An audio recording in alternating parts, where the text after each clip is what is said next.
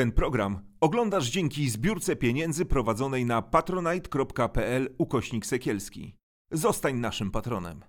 Nazywam się Gośka Serafin i choruję na depresję. Chcę Wam pokazać, że można z nią żyć i nie jest to powód do wstydu. Jeśli masz podobne problemy, nie czekaj, nie bój się, szukaj pomocy.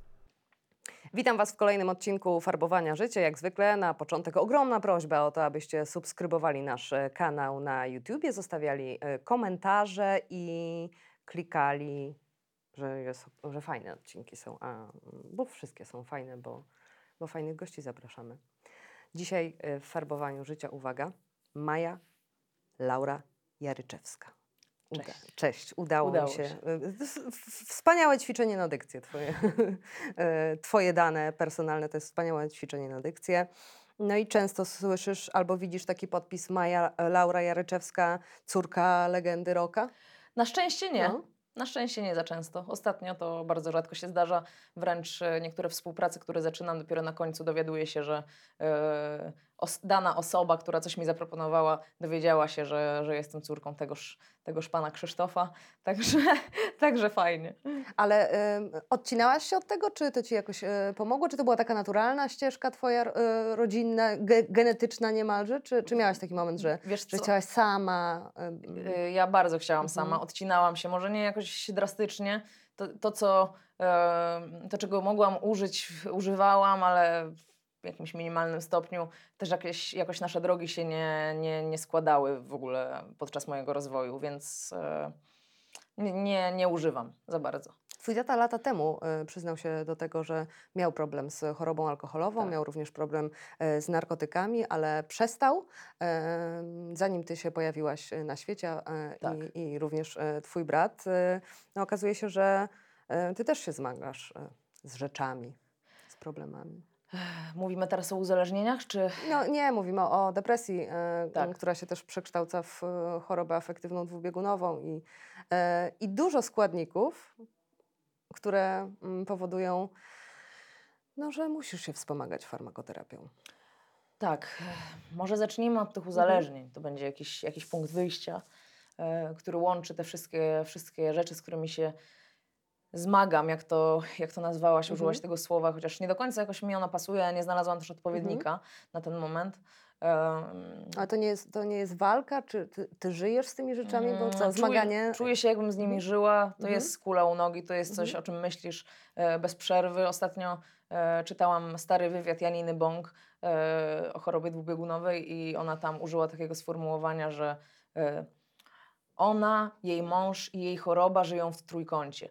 I w pełni to zrozumiałam, bo te wszystkie zaburzenia to jest taki oddzielny byt, który ciągle żyje obok ciebie i jednocześnie pozbawia cię jakiegoś takiego poczucia samotności paradoksalnie, bo to jest coś, o czym ciągle, ciągle po prostu myślisz jak o dziecku, podejrzewam. Od czego się u ciebie zaczęło? U mnie zaczęło się, podejrzewam, od dziecięcej depresji, e, bo pamiętam takie stany e, od czasów, kiedy miałam 7 lat, powiedzmy po pierwszej przeprowadzce e, w moim życiu z Warszawy e, do Gubina pod, e, pod Zieloną Górą, województwo lubuskie, tam to jest miejscowość rodzinna mojej mamy. Tam też się zaczęły problemy rodzinne u nas między rodzicami, co doprowadziło w konsekwencji do rozwodu rodziców. I tak mi się wydaje, no nie jestem specjalistą, nie byłam diagnozowana w tamtym czasie, ale wydaje mi się, że miałam wtedy bardzo poważny e, problem depresyjny. Ale i... rozumiem, że w dorosłym życiu w terapii do tego wracałaś i, i te twoje odczucia z tamtego momentu, z tej, tej małej siedmiolatki wskazywały na to, że Ja dopiero, objawy. e, mimo że jestem po y, dwuletniej terapii uzależnień indywidualnej, e, to było około 4 lata temu, em, to wtedy jeszcze nie doszliśmy do tego ze względu na mój brak świadomości, że to była dziecięca depresja. Ja dopiero teraz, po przejściu ciężkiej depresji po śmierci mamy, e, dochodzę do tego i też pozyskiwaniu coraz większej świadomości na, na, na temat w ogóle zaburzeń psychicznych, zdrowia psychicznego. e, Czuję to, że to było to po A prostu. masz jakieś wspomnienia z tamtego czasu, Mam. Główne moje wspomnienia to jest siedzenie sama w pokoju, wnikanie w swój własny świat, tworzenie własnego świata, szperanie w internecie na temat rzeczy, które mnie interesują. To też się odnosi do e, mojej takiej wstępnej diagnozy, że y, możliwe, że jestem również na spektrum autyzmu e, i to mi się też zgadza jakby z tym, z tym stanem dziecka, które wnika w swój świat, tworzy sobie swój własny świat. Ja dopiero teraz, tak naprawdę po wielu, wielu latach, z tym własnym światem wewnętrznym odważyłam się wyjść na zewnątrz i w ogóle dowiedziałam się, że mogę wyjść na zewnątrz i dowiedziałam się, że ten świat jest zrozumiały dla innych ludzi i to również poprzez muzykę, którą tworzę. To muzyka jest twoją e, też terapią, czy po prostu wyrazem? Chcesz wyrazić to, co czujesz? Jest czy tylko i wyłącznie terapią. Terapią. Z, kiedyś miałam e, taką kłótnię z pewną osobą, że e, sztuka jest zawsze komunikatem.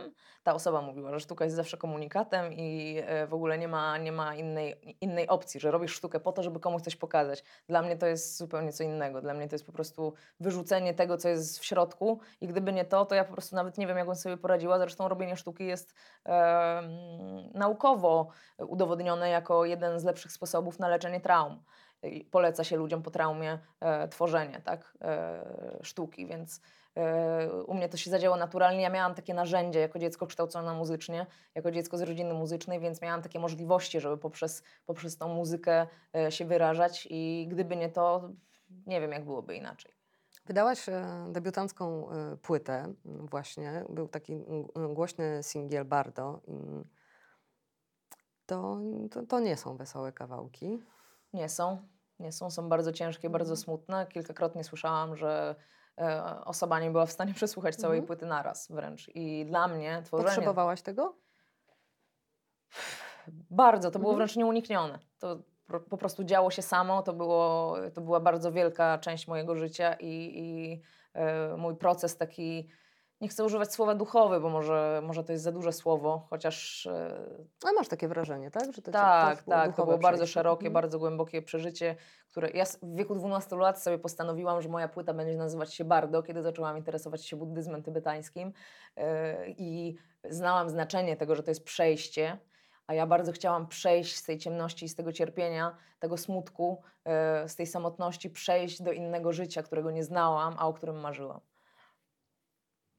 To takie poruszające bardzo, e, co mówisz, że te, te wspomnienia z dzieciństwa przeniosłaś teraz na, na płytę i mm, takie oddanie tego to jest też e, ulga, rozliczenie się trochę z tym? To jest niesamowita ulga i niesamowite szczęście po prostu. Jak e, odebrałam fizyczną płytę i spojrzałam na nią, na, na okładce są moi rodzice, z fotografia z roku 94 bodajże, z warszawskiego Starego Miasta, czarno-biała.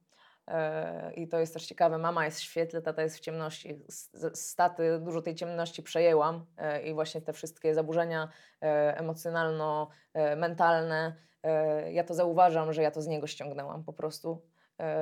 To były inne czasy, kiedy on, kiedy on się leczył. On się leczył na. No, leczył swoje uzależnienie. E, Jednocześnie nie było wtedy mowy o rzeczach takich jak choroba dwubiegunowa za bardzo, autyzm czy inne takie Mhm. sprawy. I e, on nie jest zdiagnozowany pod takim kątem, mimo że widzę bardzo wiele podobieństw w naszych zachowaniach i mam tam swoje e, różne stwierdzenia na ten temat e, i no po prostu widzę, że zeszło, zresztą z dw- dwójki moich rodziców Mhm. zeszło na mnie, zeszły na mnie pewne rzeczy. Moja mama była e, terapeutką do spraw uzależnień, założyła własny ośrodek, w pewnym momencie pracowała z Robertem Rutkowskim w Warszawie jeszcze, zanim się przeprowadziliśmy E, i mimo wszystko ona również nie, oni oboje nie zauważali u mnie tych symptomów, to było bardzo ciekawe. Ja też byłam tak zamknięta po prostu z tym, ja do nich nie wychodziłam z takimi komunikatami. Byłaś grzeczna, cicha i spokojna? do, do, Do do, pewnego momentu, bo, bo jestem też po takiej, no może nieoficjalnej, ale diagnozie ADHD. E, Nie dostałam żadnego papierka, ale zostało mi powiedziane, że, że mam ADHD z e, mm, impulsywnością nad aktywnością. I ja e, w ten sposób odwracałam się od tej, przez te zachowania takie właśnie impulsywne. Ja w szkole byłam jednak troszkę wariatką, dostałam uwagi typu w trzeciej klasie Maja kopie kolegę leżącego na ziemi. Pięknie. Także e, był ten element takiego, takiej wręcz no, takiego szaleństwa po prostu, które mi pozwalało uciec od tej części e, takiej samotnej, smutnej, introwertycznej, którą tak naprawdę jestem. A to ci się tak ciągnęło, bo mówisz, że ten, ten, ten pierwszy epizod i taka e, depresja dziecięca to była w wieku 7 lat. Wspomniałaś też Tak. o, o, o momencie, kiedy, e, kiedy zaczęłaś się interesować buddyzmem. Miałaś 12 lat, to się ciągnęło przez te parę lat? Ma, ja mam wrażenie, że to się ciągnęło, to się ciągnęło tak naprawdę do teraz, do kiedy Mhm. e, nie doznałam epizodu hipomaniakalnego. E, mimo, że byłam w różnym leczeniu i terapeutycznym, teraz psychiatrycznym przez, przez e, ostatnie kilka lat, to mam wrażenie, że ta depresja trwała od tego czasu, po prostu nie była leczona i, to, i ona się zakorzeniła w moim ciele, w moim umyśle. Ja mam całe ciało też spięte na przykład. W, to mi się po prostu w pamięci jakiejś takiej mięśniowej stw- stwardniały po prostu te emocje, sprawiły, że wszystko się napięło i po prostu ja teraz walczę tak naprawdę z pozbyciem się kamieni z tych wielu, wielu, wielu lat. A myślałaś właśnie przez te lata, że to napięcie ciała to jest coś normalnego? Yy, Dla mnie to było normalne. Tak, bo było zawsze, nie? Bo było zawsze. Ja nawet nie wiem, jak to jest mieć lekkie ciało. Czasami po serii masażów leczniczych dochodzę do takiego luzu troszeczkę, ale i tak pani wciąż mi mówi, że e, Galina, e, pani, pani z Ukrainy, która przyjechała właśnie niedawno do Warszawy, mówi mi, że po, po, po dwóch tygodniach masażu mówi, my zrobiłyśmy 30% tego, co ty masz. A to jest świetna specjalistka, więc... No właśnie, to, ym, jak to łączy? Bo tak, tak od razu mi się nasunęło takie pytanie, że no, masz to spięte ciało, pomagają ci masaże, a jednocześnie masz potężny głos i śpiewasz, a to potrzeba, wiesz, i oddechu, a oddech akurat y, uspokaja i relaksuje. To umiałaś robić właśnie tym, tym w ogóle, oddech, nie? w ogóle, gdy, gdy za, ja w ogóle miałam ze śpiewaniem ogromny problem, na zasadzie naprawdę brakowało mi tego oddechu, jak Mhm. przyjmowali mnie do szkoły, szkoły muzycznej, jak miałam 6 lat, czy tam 6-7, e, to mi powiedzieli po badaniach, że w ogóle nie ma szans na żadne dęte ins- instrumenty. Ja też mam jedną, e, Mhm. jakby mam problem z przegrodą, teraz właśnie niedługo będę mieć operację, nareszcie i sobie wyobrażam, jak to jest, jak czas, czasami sobie dotknę tutaj nosa i przesunę troszkę, jak to jest oddychać w ogóle dwoma dziurkami, jakiś raj w ogóle. Mhm. I e, no wracając do tego, kiedy zaczęłam e, wychodzić wreszcie ze śpiewaniem swoim, bo też jest taka śmie- śmieszna anegdotka, że w szkole muzycznej w pierwszym stopniu, jak miałam, nie wiem, z 8-9 lat, na chórze e, była przerwa i e, ja rozmawiałam z jakąś koleżanką czy z kolegą i e, ktoś z rzędu przede mną odwrócił się do mnie i mówi a myślałam, że to chłopak mówi, a ja wtedy i wryk do samochodu do mamy. Powiedzieli mi, że mam głos jak chłopak. I mi się zblokowało. Po prostu to Mhm. też są takie komunikaty, Tak. które dostajemy jako dzieci, które potem sprawiają, że po prostu podświadomie możemy sobie zblokować pewne rzeczy. Jest taka książka, seria książek, cztery umowy i autor, bodajże południowoamerykański, e, nazywa właśnie to taką wewnętrzną umową, że jak dostaniesz taki komunikat jako dziecko, to zawierasz ze sobą umowę, na przykład, że jesteś chujowy, czy Mhm. coś tam, nie?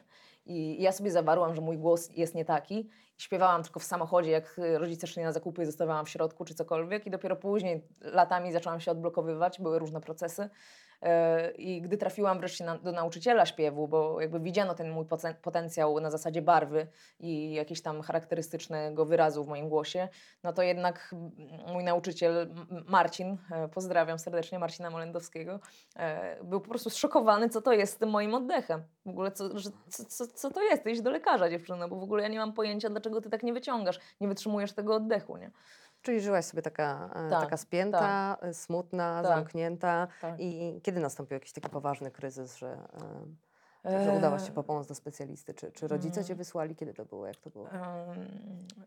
Był duży problem z uzależnieniem w Mhm. wieku nastoletnim i to zabrało uwagę od tych rzeczy, które u podłoża były tak naprawdę, bo uzależnienia pojawiły się z powodu takiego, jak ja to nazywam, że ja chciałam zniknąć. Mhm. Nie miałam innych narzędzi, po prostu pojawiło się takie środowisko nie, nie, niezbyt y, zdrowe, bardzo niezdrowe, zresztą wręcz patologiczne momentami, gdzie ja y, jako dziewczyna ze szkoły muzycznej, z y, w miarę normalnej rodziny i tak dalej, w szkole miałam bardzo dobre wyniki, trafiałam po prostu na jakieś patologie, nie wiadomo skąd, bo szukałam, e, szukałam po prostu tego, tego odcięcia i naprawdę srogo leciałam, nie? na zasadzie tygodnie niespania e, po jakichś przyspieszaczach Mhm. e, i tak dalej i to po prostu był jeden wielki koszmar, a byłam A czy dzieckiem. bardziej prochy niż alkohol?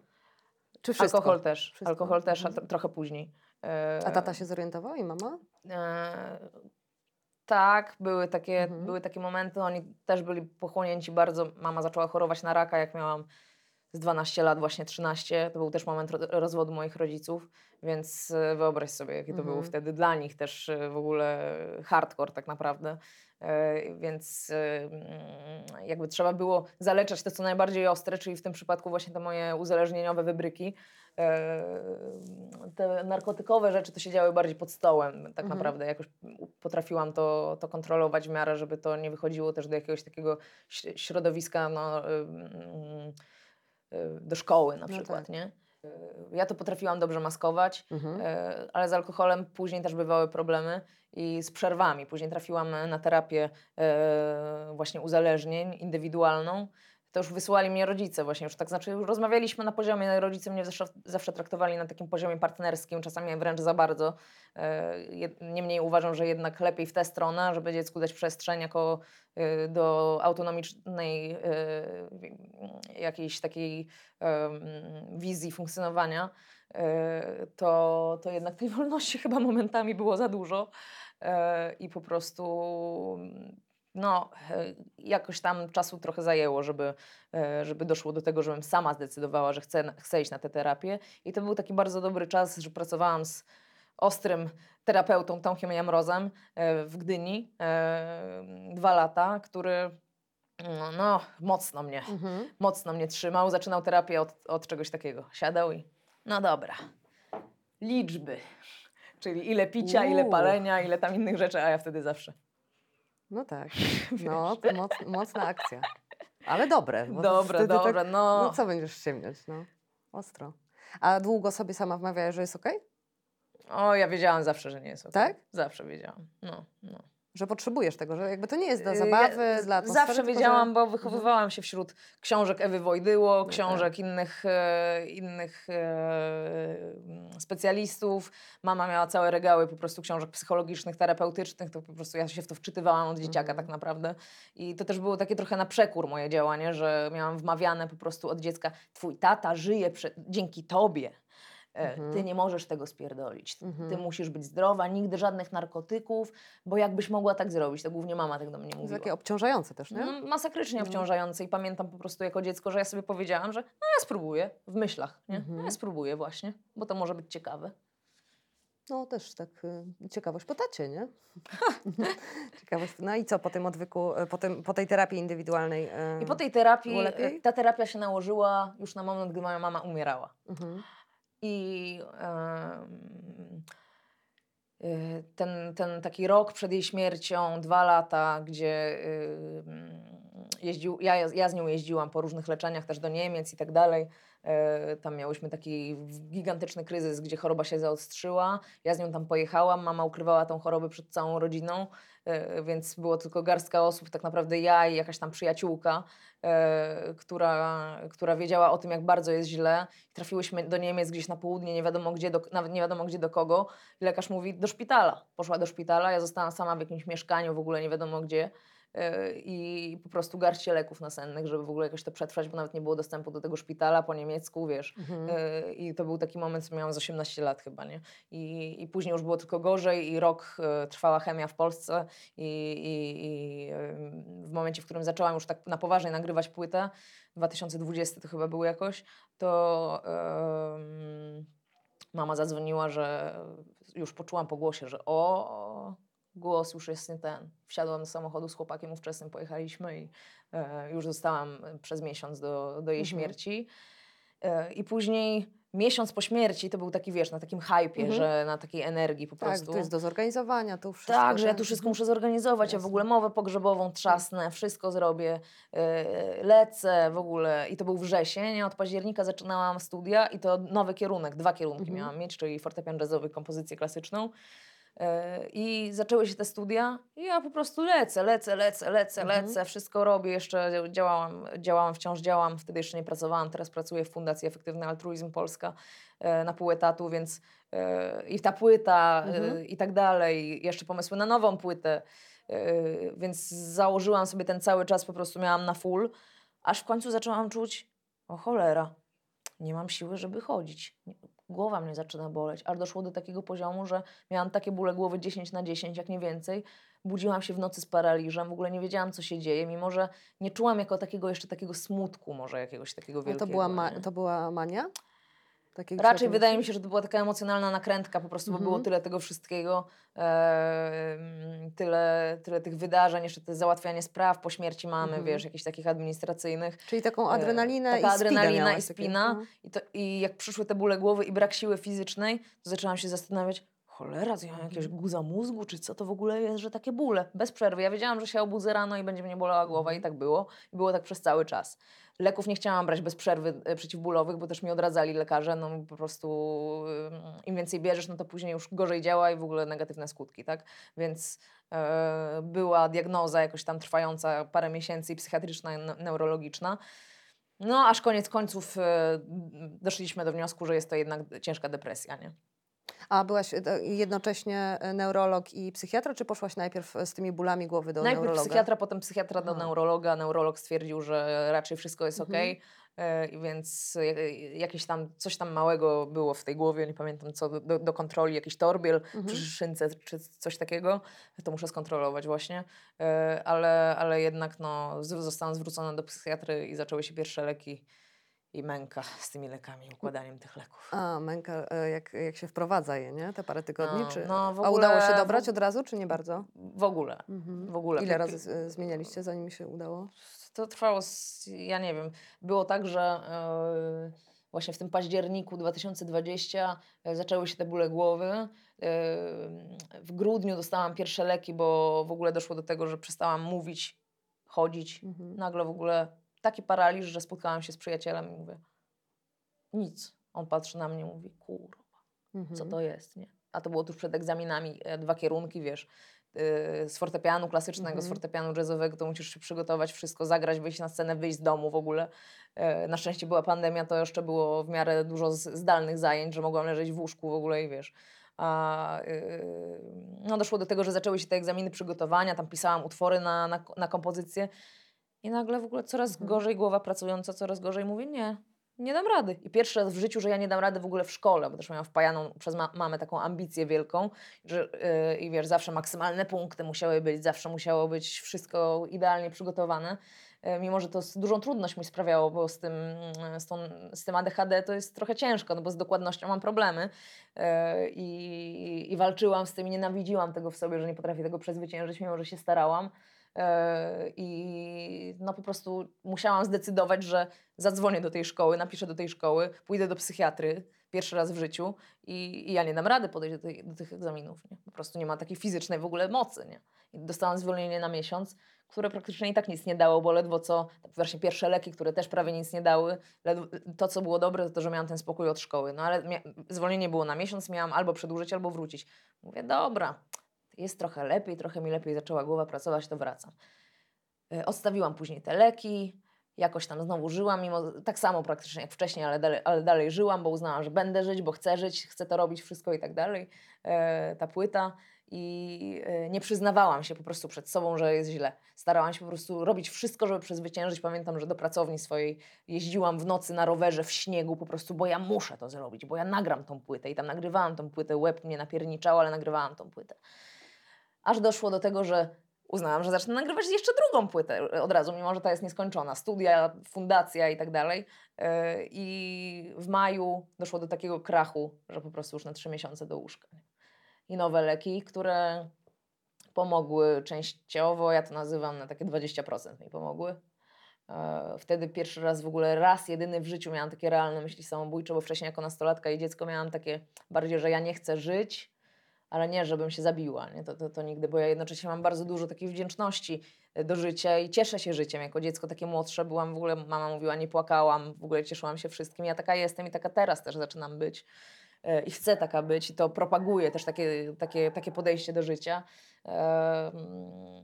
No ale wtedy po prostu ten ból głowy był taki, to, ten brak siły fizycznej był taki, że to po prostu Mhm. A to, to były tylko myśli, czy, czy, czy zamieniałaś to w, takie pl- planowanie? Zamie- y, Mhm. zamieniało się już to w planowanie. Nie? Takie bardziej, trochę może nawet na, na pokaz przed sobą, trochę czy ja przekroczę tą granicę, Mhm. czy ja nie przekroczę tej granicy. Ale że jest jakieś wyjście, nie? ale że jest jakieś wyjście, nie? I, i, i to raz, jedyny, no, to, to dosłownie były jeden, dwa dni, kiedy to Mhm. mi tak realnie krążyło po A nie głowie. przerażało cię to? No, czułaś ulgę taką, że- Czułam, no kurwa, już jesteś w tym No. miejscu wreszcie. Coś takiego bardziej, nie? Po tej Że, tułaczce o, przez lata. Ale nie? jednocześnie taki wstyd za to, nie? Że, Mhm. że o Jezu, jak ja mogłam trafić do tego punktu, że co to w ogóle jest, nie? To choroba, ale wstydziłaś się. No, Myślałam, to wstydziłam się wina. tak sama przed sobą, tak, tak, tak, tak, tak. I, I co ciekawe, właśnie ten, no, ta praca z, z ówczesnym psychiatrą nie była, nie, nie była najlepsza i po prostu te leki średnio działały, mimo że przychodziłam, on mnie traktował tak jakoś trochę mam wrażenie, że bagatelizował to, co się ze mną działo. Czułam, że to jest nie okej i po prostu y, po tych trzech miesiącach już tego leżenia w łóżku po prostu masakryczny czas y, i takiego poczucia, że wycofałam się z całego życia, właśnie zrezygnowałam z jednej, z drugiej płyty nagrywania, bo po prostu nie miałam w ogóle siły y, ze wszelkich moich działań tak naprawdę, Mhm. że ja zostanę wykluczona ze społeczeństwa i w ogóle już nic na mnie nie czeka. Już nic na mnie nie czeka. Teraz trochę głupie myślenie teraz, jak o tym Ale myślę, ale w tamtym wtedy... momencie tak jest, nie? Znaczy Tak, jakby nie widzisz tak, w ogóle tak, tak, tak. sensu dnia kolejnego i jakiegokolwiek W ogóle. światełka w tunelu. W ogóle. I, No. I ten klimat, że to było lato, Mhm. A ty w łóżku. a ja w łóżku. Miałaś wyrzuty sumienia, że o kurwa Og- słońce świeci, a ja w łóżku, a wszyscy... Ogromne i jeden wielki ryk o to, że nawet nie mogę wyjść na dwór. Mhm. A próbowałaś, czy po prostu dałaś sobie czas na Próbowałam, leżenie? ale te, mnie, mnie tyle kosztowało, żeby przejść ulicę fizycznie po prostu, że, że, że daj spokój w ogóle. Kto się tobą opiekował wtedy? Czy sama, e, sama musiałaś sobie dawać radę? Coś tam, pójść do sklepu, Eee. coś zjeść? Czy nie jadłaś? Czy miałaś taki właśnie... Trochę jadłam, Moment, trochę nie jadłam. nie. Mhm. E, byłam wtedy w toksycznej Mhm. relacji na dodatek. Może tego tematu jakoś super nie chcę poruszać, ale byłam. E, także Ale spałaś, oglądałaś seriale, coś Dużo czytałaś? bardzo spałam, Mhm. bo to były takie leki akurat, które dulsewia, e, które, które tak sprawiały, że bardzo dużo spałam i to było może okej, nie, jeżeli chodzi o to leczenie. Koniec końców e, te bóle nie mijały, to wszystko nie mijało, to stało w miejscu i mówię nie, nie wiem, ja w ogóle nie wiem, co ja Mhm. mam zrobić. I, nie pamiętam, jak to było, że trafiłam e, na taki pomysł, e, żeby pójść na akupunkturę. I, i poszłam na, na, to, na tą akupunkturę w Gdyni i ta lekarka uratowała mi życie po prostu. Powiedziała mi, ty jesteś na granicy życia, ty tu przychodź przez trzy tygodnie dzień w dzień, ja cię z tego wyciągnę. W ogóle szok, też Mhm. dzisiaj jak o tym myślę, szok, że to mnie uratowało. E, przychodziłam codziennie. Nie były to jakieś super duże kwoty, bo różne bywają, jeżeli chodzi o akupunkturę właśnie. E, Także chodziłam tam te trzy tygodnie i w tak w połowie tego leczenia nagle mam normalny prawie dzień. Wow, babka mnie ratuje. No i tak zaczęłam do niej chodzić dalej. Ukończyłam tą serię i to już mnie tak wzniosło na jakiś step po prostu, nie? Na jakiś taki podest, że dobra, okej, zesz- wy- wyszłam z tego, wyszłam z tego piekła, jestem na jakimś podejście, idę dalej. No i potem było już powoli wychodzenie, powroty, wychodzenie, powroty, taka, takie balansowanie na jedną, na drugą stronę, ale z podestu już nie spadłam, nie? Em, A byłaś w terapii wtedy? Mm, Właśnie Nie. nie, Mhm. bo y, po śmierci mamy, y, jak już miałam te bóle głowy, kontynuowałam wciąż tą terapię uzależnień, ale czułam, że już coś tak, że to już nie to po prostu, że, że to już mi, mi jest niepotrzebne, że ja mam te bóle głowy, że ja to ogarnę, ale jeżeli chodzi o te narzędzia takie terapeutyczne, to ja już je dostałam i, i, i ja już nie potrzebuję i powiedziałam właśnie Tomkowi, że słuchaj, Mhm. już wystarczy. Nie? Teraz uważam to za błąd pod względem samym takim, że jakby to moje życie było niebezpieczne po prostu w tamtym, w tamtym okresie tak zdrowotnie i po prostu bardzo ryzykowne było życie takie w samotności bez, bez stałej opieki e, specjalisty jak, jak, jakiegoś, więc em, nie uważam tego za dobry ruch, jednakże tak zrobiłam.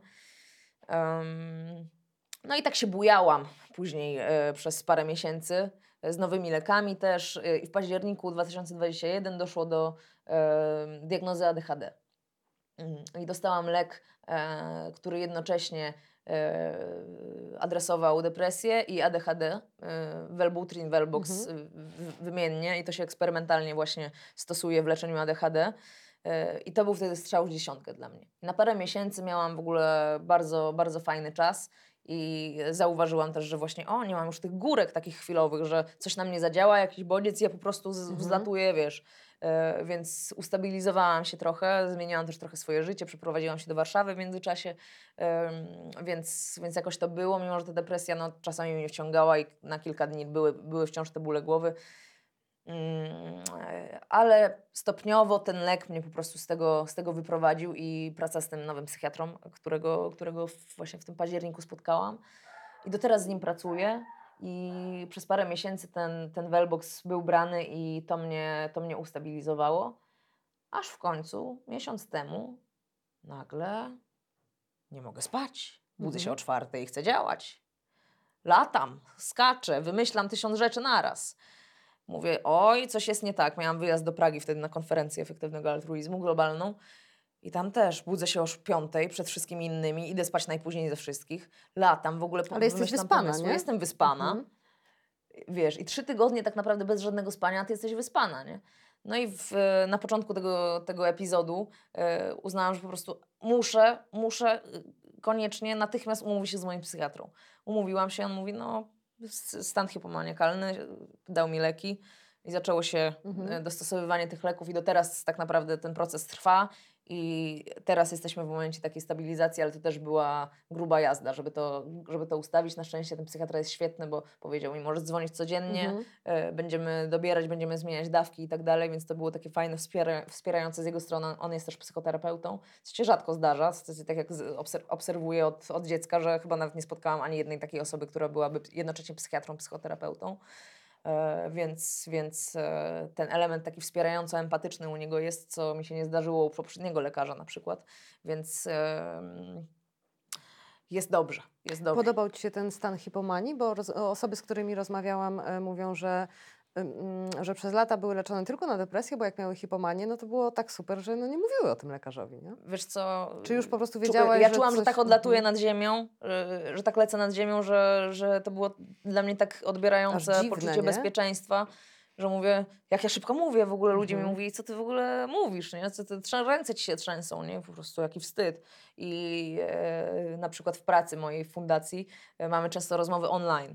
I doszłam do tego etapu już teraz, z którego wciąż się w sumie trochę, troszeczkę się tego wstydzę, ale jednocześnie czuję się z tym okej, że, że, oni to przyjęli. Mówię, kurde, słuchajcie, ja nie mogę wysiedzieć na tej rozmowie. Ja muszę albo wyłączyć kamerę i chodzić w kółko, albo mieć włączoną kamerę, przejść na telefon i chodzić w kółko, albo chodzić z laptopem. Sorry, że w ogóle tak się zachowuję, ale po prostu taka Ale tak to Ci się mam. e, hipomania nakłada z ADHD, to, to jakoś Tak, wszystko działa, nie? Tak, Razem. tak, tak. Nawet właśnie teraz z lekarzem nad tym pracujemy, co tu jest tak naprawdę, nie? Że to są tak podobne stany, że po prostu ciężko, no ale mm, ja to tak oceniam, że skoro depresja zniknęła nagle i przetransformowała się w hipomanię, no to znaczy, że jednak to, to spektrum dwu- dwubiegunowości jest niezaprzeczalne. Nie? I tak też uważamy z, z, z lekarzem właśnie, więc em, ten przeskok to w ogóle dla mnie Mhm. był to też jakiś w ogóle, nagle wskakujesz w inny świat.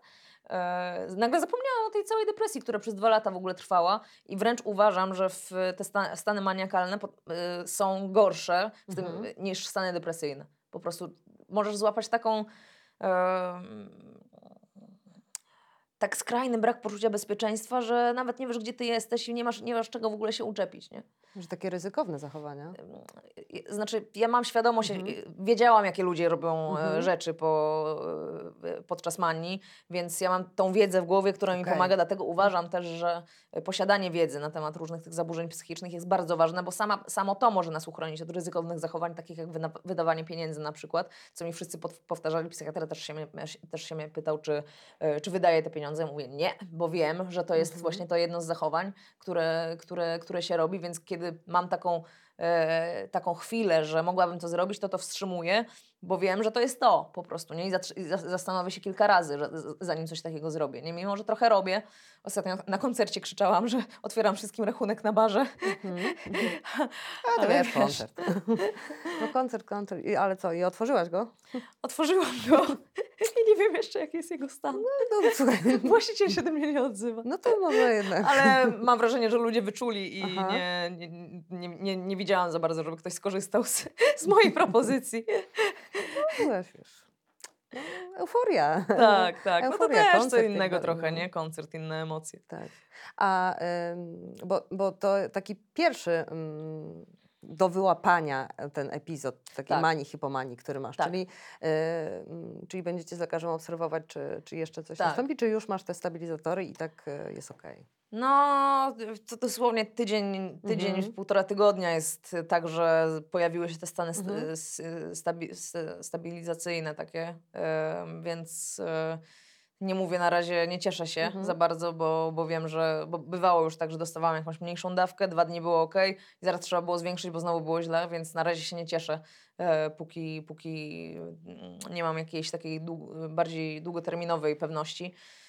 Także jestem bardzo ostrożna teraz. A nie? jak jest gorzej, to próbujesz to powstrzymać, czy poddajesz się temu i na przykład, nie wiem, dobra, dzisiaj sobie po prostu poleżę, będę płakać, leżeć, yy, pójdę spać, czy mm, próbujesz na siłę powstrzymać? I tak, i tak. Mhm. E, Raz mam tak, raz mam tak. Raz mam tak, że to jest na tyle do wytrzymania, że transformuję to w coś dobrego, e, czyli w pracę. E, a raz jest tak, że to jest nie do wytrzymania i wręcz koncentr- koncentracja nawet jest niemożliwa już.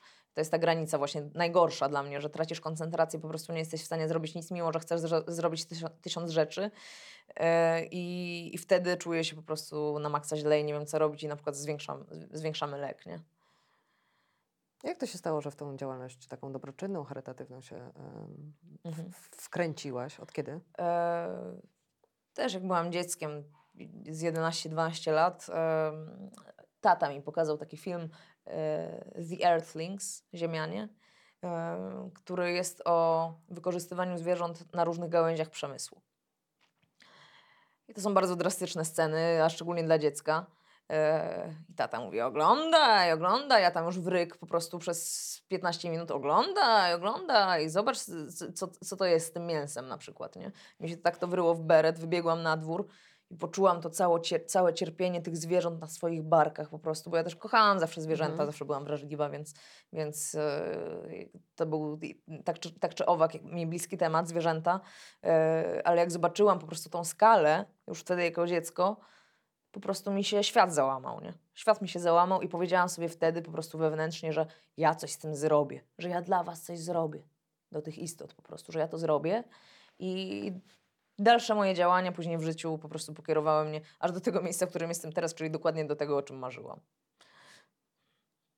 Pięknie opowiadasz o tym, bardzo też tak odważnie, szczerze i e, bez wstydu. A Mm. dziękuję. Właśnie ostatnio usłyszałam e, właśnie podczas swojego koncertu, nie wiem kto to powiedział, że stosuję taką technikę teraz odcenzurowania się. Mhm.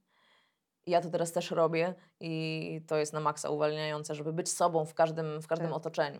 Nie? Się, a długo się wstydziłaś em, swoich... Mm, E, Długo, do teraz. Do, do, do, do mhm. teraz tak naprawdę. Były po, osoby pojedyncze, takie zaufane, z- do których wychodziłam z tym. Em, ale, ale jednak ten poziom taki, takiego też braku poczucia własnej wartości był, był, był bardzo wysoki. I to mnie też powstrzymywało. I teraz tak naprawdę wydaje mi się, że wydanie tej płyty jest, jest czymś takim, co mi pokazuje, że zrobiłaś coś. To teraz możesz już to kontynuować, nie? Ale sama sobie taką poprzeczkę wysoką postawiłaś, czy rodzina? Yy, Masz że wrażenie, płyta? Nie, że w że tak, że zrobiłaś coś, że sama mówisz, Nie, że to samo do mnie zrobiłaś- mówi, że, Mhm. że, że ja coś zrobiłam, jakby zewnętrzne mi pokazuje, że ja Mhm. coś zrobiłam. Pozytywne recenzje, bardzo Mhm. pozytywne czasami na temat płyty. E, to, że coś się dzieje, to, że Mhm. ludzie się tym interesują, to, że ludzie to doceniają, to jest takie e, no na maksa po prostu czuję, że, że mm, na właściwym miejscu po prostu adekwatne, jakoś tam nie chcę przesadzać, po prostu jakoś tam się chwalić, ale e, adekwatne do tej pracy, którą w to włożyłam, bo to po prostu były lata, lata męki po prostu dla mnie, nie? Praca z tym materiałem, który był ciężki emocjonalnie, bo to są tylko i wyłącznie czyste emocje, nie jakiś tam gatunkowy jazz czy, czy coś tam, tylko po prostu wyrzucanie bez przerwy, bycie z tymi uczuciami bez przerwy, bez przerwy, bez przerwy, to była męka z tego względu robienie tego materiału, nie? Nie pod względem technicznym. Czego ci życzyć? Ostrożności, na pewno. O, to fajne, na pewno ładne. ostrożności, e, relaksu, uwolnienia ciała właśnie od, e, od tych ciężkich, e, ciężkich kamieni. I tyle mi wystarczy.